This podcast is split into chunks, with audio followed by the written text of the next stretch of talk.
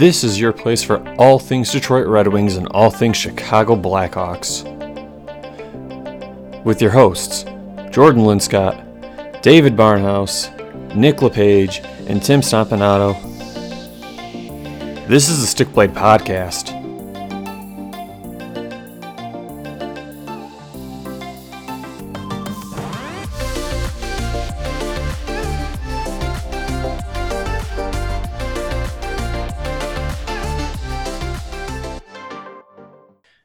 Good evening, ladies and gentlemen, and welcome to another edition of the Stick Blade Podcast. I'm your host for tonight, Jordan Linscott, and I'm joined by my co-hosts, Tim Stompanato, David Barnhouse, and Nick LePage.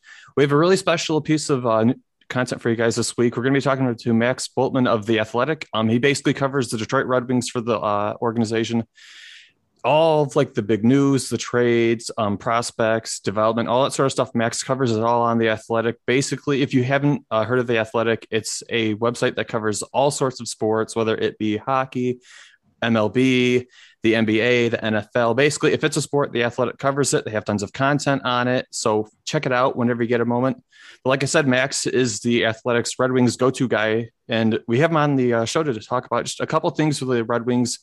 The preseason's over. The upcoming regular season is on the horizon in a couple of days. I think it's 2 days out now. So we're kind of going to just pick his brain about, you know, what we can expect this year for the club moving forward. Talk a little bit about what the Blackhawks have been doing as well, because at the end of the day, this is a Blackhawks and a Red Wings podcast. So I'd feel like we have to touch on that a little bit.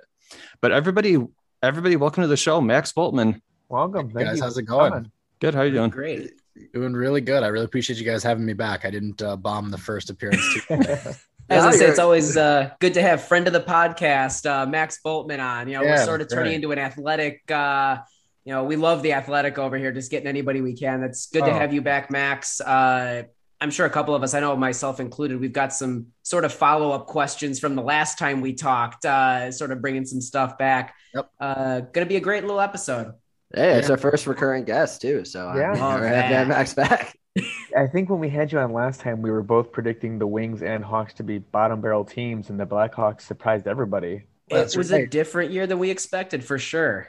So. Yeah, I think the goaltending was. I mean, I think I don't know if I was talking about on this show or not, but I think I was predicting Chicago's goaltending to be, if not the worst in the league, one of the worst in the league, and then out comes Kevin Lankinen and it very much was not. So that was, to me, the story of their season last year. Yeah. Nick had a very huge crush on Lanks last year.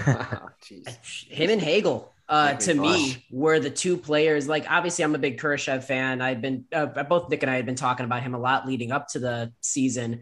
But I think Lankinen and Hagel were two of those players that everyone sort of stepped back and went, wait a minute. Wait. I was expecting, you know, heartbreak this season. What's going on here? So those were definitely, and I'm glad to see them taking steps forward this year. It doesn't seem, you know, based on preseason, it seems like they're only getting more confident. So, I mean, Max, I kind of want to talk to you a little bit first, I think, about the Red Wings' new toys. Lucas Raymond and Moritz Seider. I mean, everybody knew going into this season that Moritz Seider was going to be a lock, basically, for the defensive group. Steve Yzerman made that pretty apparent when he talked to the media. Lucas Raymond, on the other hand, a kid who I think a lot of fans thought was going to go to Grand Rapids this year, and he makes the club out of camp. What are your impressions just so far about both of those guys, what we've seen on preseason? Yeah, I mean, first of all, I agree with you. Like, I thought Lucas Raymond was probably ticketed for Grand Rapids. In fact, if you had had me rank the rookie forwards in order of likeliest to make the opening night roster, I think he'd have been third for me behind Joe Veleno and Jonatan Berggren, just because we had seen so much more track record out of Berggren and Veleno. Obviously, you know, they're 2 years older, and so they've played more pro hockey. But yeah, Raymond showed up, and I think maybe it took a game of the prospect tournament to kind of get his legs back. He had been off for, I think, 7 months. But once he did, he was a monster, and you saw the sense really take over. He's a smart player. He scores 2 goals in his second game, and I think that really launches him into camp. He kind of hits the ground running in camp, and he starts the preseason on a tear. He had six points in his first 3 preseason games. Obviously the most notable of which actually came against Chicago. He has a goal and an assist against something close to Chicago's NHL roster, against Marc-Andre Fleury. And that was, I think, the point where you said, okay, this guy's really got a really good shot to make this team. He actually waned a little bit offensively after that. He didn't score again in the rest of the 3 games in the preseason. But I think kind of importantly, and Jeff Blashill made this point Monday, is that, you know, Raymond's B or C game is still okay because even if he's not scoring, he's a smart enough player that he's going to be defensively responsible and you're not going to really lose anything just because he's in there and he's not scoring. That's not the case for every, especially young player, young scoring player in the NHL. Some of those guys, if they're not scoring, they might be kind of hurting you. That's not the case with Raymond. And I think that's why he made this team. Whereas I think, like, you know, you could just kind of see a difference where, not to say that Berggren was necessarily hurting the Red Wings, but he just wasn't creating to nearly the level that Raymond was. And I don't think he was as noticeable as Lucas Raymond was. And so, you know, I think Berggren, the transition to me seems like it's going to be, he was a big time playmaker on the big ice and he really used that perimeter. And it's going to be an adjustment, I think, for him to get used to the, number one, the pace of the NHL game, and number two, the parameters of the NHL game. And so I think that was a big difference to maybe explain why I've had those flipped. And Veleno, I think, looks NHL ready. He just probably didn't make as big of a, you know, kick down the door statement as Lucas Raymond did. I think he looks like he could absolutely hold his own in the NHL. And I expect you'll see him in the NHL for a solid portion of the year. But for Raymond, I think it was just that cut above. It was dynamic offensive. It was responsible defensive. That's the whole picture, right? Mm-hmm. Yeah, Raymond really impressed me just with his passing ability. Like, the goals he was setting up were like cross-ice passes, like perfectly played, perfectly read. And that's remarkable for someone as young as he is. Like, he kicked the door down, like you said. Absolutely. And I think, you know, especially on the power play, you're talking about those seam passes. Like, that's an area the Red Wings were really awful last year. They really need a boost. And if he can be that kind of difference maker, you know, that's huge for them. And so he looks like the kind of player who not just can see that pass, but who can kind of set up that pass. He doesn't need to look straight at it right away. He can set you up thinking he's going to shoot and then just slide it across. And yep. I think that's really key to his success and their success on the power play now. Yeah. Our successful power play looks remarkably different. Yes. It's only preseason, but how much of it do you think has to do with Alex Tanguay taking over that compared to Dan Miles, yeah, definitely some of it. You know, I do think it's definitely some of it because I think you saw really quick passing and I think you saw the Red Wings kind of using maybe that slot, that bumper roll a little bit better. So I definitely think it's part of it. There's no doubt about that. But I don't know how much, you know, like how much of it is him, how much of it is bringing in a guy like Nick Leddy and he helps out your power play, how much of it is Lucas Raymond and guys like that. So it's hard to assign it, but I do think you saw the impact of Alex Tanguay pretty quickly, especially in the way the power play was kind of moving. Mm-hmm. The Red Wings' other big shiny toy, Moritz Seider, he really is surprised. I mean, I won't say he surprised me because everybody knew he was good coming off of the fantastic season he had over in Sweden, but he really stood out to me as the Red Wings' best defenseman, at least several of the preseason games that I watched him in.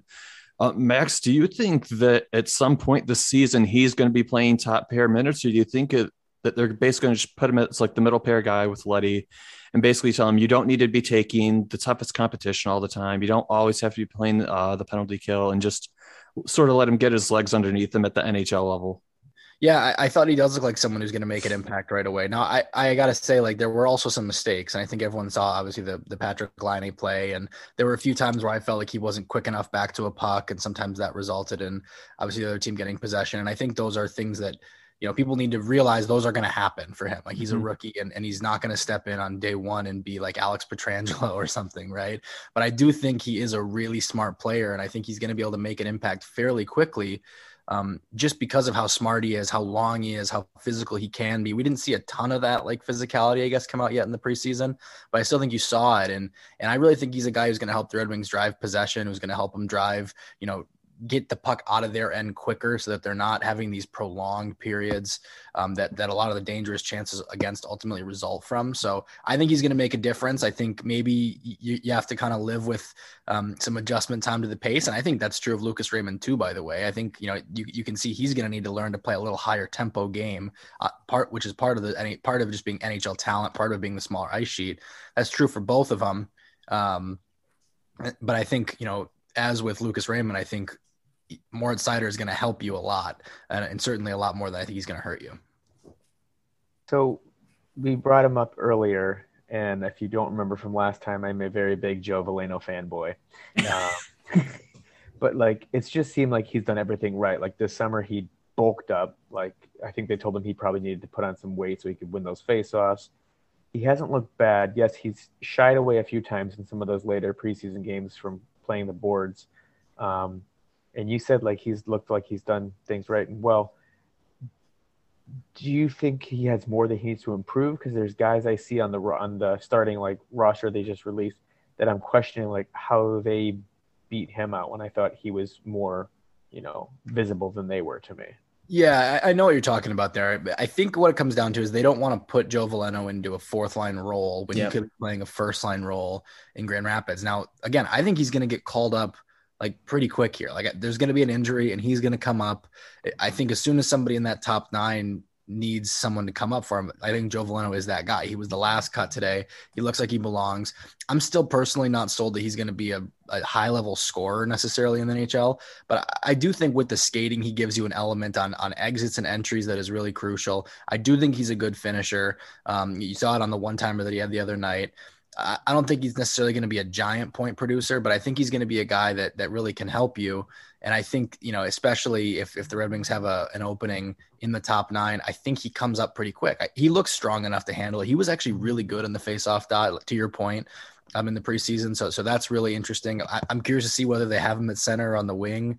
Whenever they do bring him up, probably depends where the opportunity is. But yeah, like, I think he looks NHL ready. And Jeff Blashill has said throughout the preseason, it's not about being as good as somebody else. It's about showing, like, you make our team better, basically, has been his point. And I can see a world where they're saying, okay, Joe Veleno is better than the guys on the fourth line. He does make their team better.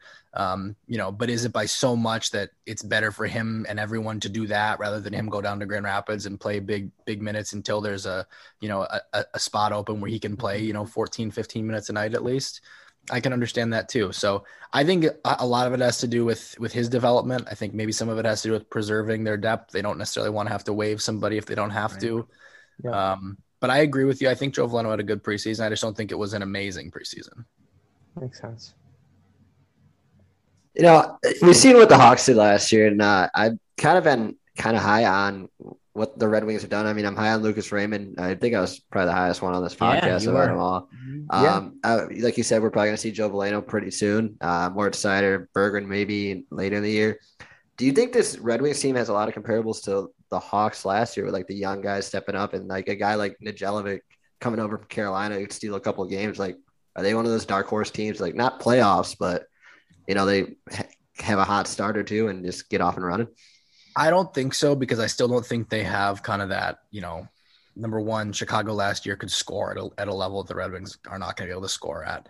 Nedeljkovic comes in, like, it's a really interesting situation to your point. Like, can he kind of be their Lankinen and steal some games for them? You know, it could go either way. He had a huge year last year, and it was really, really good. 932 save percentage, and that had to have led the league. One thing I'll say is that when Thomas Greiss came into Detroit last year, there was a real transition in terms of getting used to a new system. And obviously Detroit's defense, as much as I do think it's improved with Moritz Seider and Nick Leddy, still not Carolina's, right? To me, Carolina's two or three best blue lines in the league. So absolutely. I think there's going to be an adjustment period, and I'm curious to see how that goes for him, because really Thomas Greiss, the whole first half of last season, had a rough go of it as he kind of adjusted to the Red Wings. And maybe there's other factors there. It might not have been all adjustment. Sometimes it's just a sample thing. But I do wonder if that happens with Alex Nedeljkovic. Thomas Greiss, when he goes through a slump, he's got kind of a decade of NHL experience to draw on, confidence. Yeah, so I think it's a good comparison. I just don't know if Nedeljkovic is ultimately going to be able to get quite as hot as Lankinen did to start last year. But if they wound up in the same place, right around that 909 mark, I think is where Lankinen ended up, that wouldn't shock me. It wouldn't shock me if Nedeljkovic comes back and posts another 915, 917 something. But I do think it's going to be really hard to get to that 930 number outside of Carolina. I just found out he's eligible for Calder again. Crazy, dude. 3 games short of it. And so, like, this guy was a Calder finalist, and he's eligible again. That's hilarious. I love that. And we got him for nothing. You brought up a good point about how how Detroit has improved their defense a little bit. I think last year, the thing that I keep thinking about is this time last year, we were trying to figure out where both Detroit and the Hawks would stand. We figured they were bottom five teams. Detroit has improved their defense. They've shored up goaltending a little bit. They've got, some new forwards. The Hawks obviously have completely revamped their roster. I guess my question for you is, you know, looking at the Red Wings team, which we've seen rebuilding consistently, slow and steady approach over the last couple of years. The Hawks have been a little different on and off with the rebuilds, but how far away do you think at this point are the Red Wings really just one more, maybe that second line center they've been hunting for a long time, maybe one more top six scorer away from being competitive? What do you see as still holes for them? It probably depends what you mean by competitive. Like, you know, yes, they need another center. You like Pius Suter is going to come in. I think he's going to be a serviceable second line center. You guys are obviously very familiar with him. Yeah. But I think what it really is they need kind of what I see is two more really high level forwards. And that's kind of really, they probably need their two best forwards yet. You know, like if you look at the great teams around the league, you take the Red Wings two best and you put them against, you know, Colorado's two best, like wow. It's not close, right? Like who's Colorado's number three? It's Gabriel Landeskog. To me, if Dylan Larkin can be Gabriel Landeskog, that's a great outcome for the Red Wings. Right. And so you're still looking for your MacKinnon. You're still looking for your Rantanen. Can Lucas Raymond be one of them? Maybe, but you don't know at this point. And so whether it's him or whether it's you go into the draft and you find somebody else, that's what you need for them to be like a real contender. Now, to get into the playoffs, it might only be like, I still think they need a lot more scoring, but like when you look at this team, if Jakub Vrána had been healthy, right, and all of a sudden you look at how that shakes out, all of a sudden now you got like a Bertuzzi, Larkin, Vrána, Raymond, Zadina, Fabry, Suter, top seven forwards, and that's good. You're still missing kind of that elite scorer, but I think Vrána can be a really good scorer. I think all of a sudden you have the makings of a team that maybe they're a little closer to being dangerous, especially a year from now when you have a year under Raymond's belt. But I think this is going to be another rocky year for them, if I'm honest. Like I think it's going to be bottom five, maybe bottom 10. And, you know, I think you're going to see like Dylan Larkin bounce back. And I think it's going to be an important year when you see like Lucas Raymond and Moritz Seider developing. But I don't really necessarily see a step forward in the standings per se. You know what I mean? For sure. Absolutely. Just got to cross our fingers for Shane Wright then. You're not going to get a first overall pick. We never do. We either drop or we stay where we are. Max, one other thing I kind of wanted to talk to you about. Like you said, the Wings are missing, in my opinion, and I think you'd agree, that top, like, I won't say elite, but like that superstar, like true superstar level guy, like a Nathan MacKinnon, like a Sidney Crosby, a Connor McDavid, like Patrick those Kane. Guys who can really, yes, Patrick Kane, those guys who really can move the needle on their own.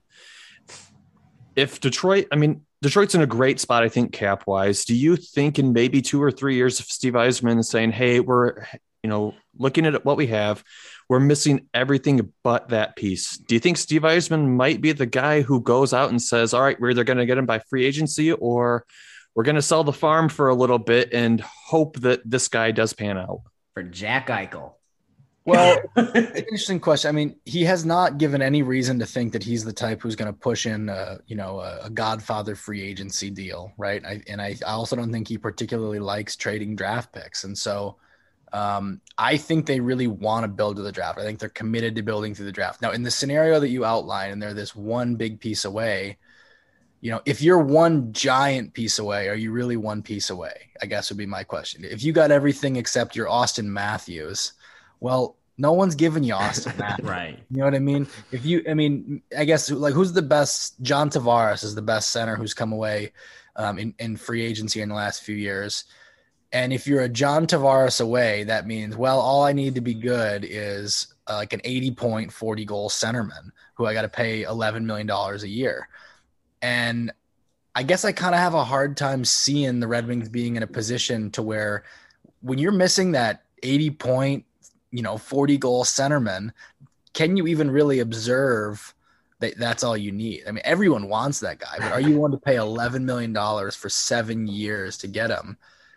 I don't know. And I don't know that they will be like, you know, I don't know how Toronto could necessarily say that they feel amazing about where that contract is right now. Now, Toronto, I think, in my opinion, should have gone a lot farther than they have to the point that it would justify it by now. But a year or two from now, John Tavares at $11 million is going to be a problem for them, right? Like he's not going to be the John Tavares that he's been forever. And typically this is right around the age where you start to see it dip, right?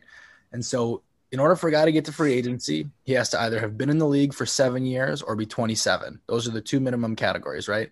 If a guy's not 27 and he's been in the league for 7 years, that probably means that he was one of these instantly elite first, second, third overall picks who got into the league at 18 or 19. And those guys, teams do everything to keep wrapped up. Alexander Barkov just got extended the other day. He's an example of that. Nathan MacKinnon could be a free agent a year from now. No fucking chance, Colorado. You know what I mean? So that guy just doesn't get to free agency that often. And so to me, the number one thing they need is that elite, high-level scoring center, two-way center, whatever it might be. I think Shane Wright can be that. I think Shane Wright can be that with some defense mixed in.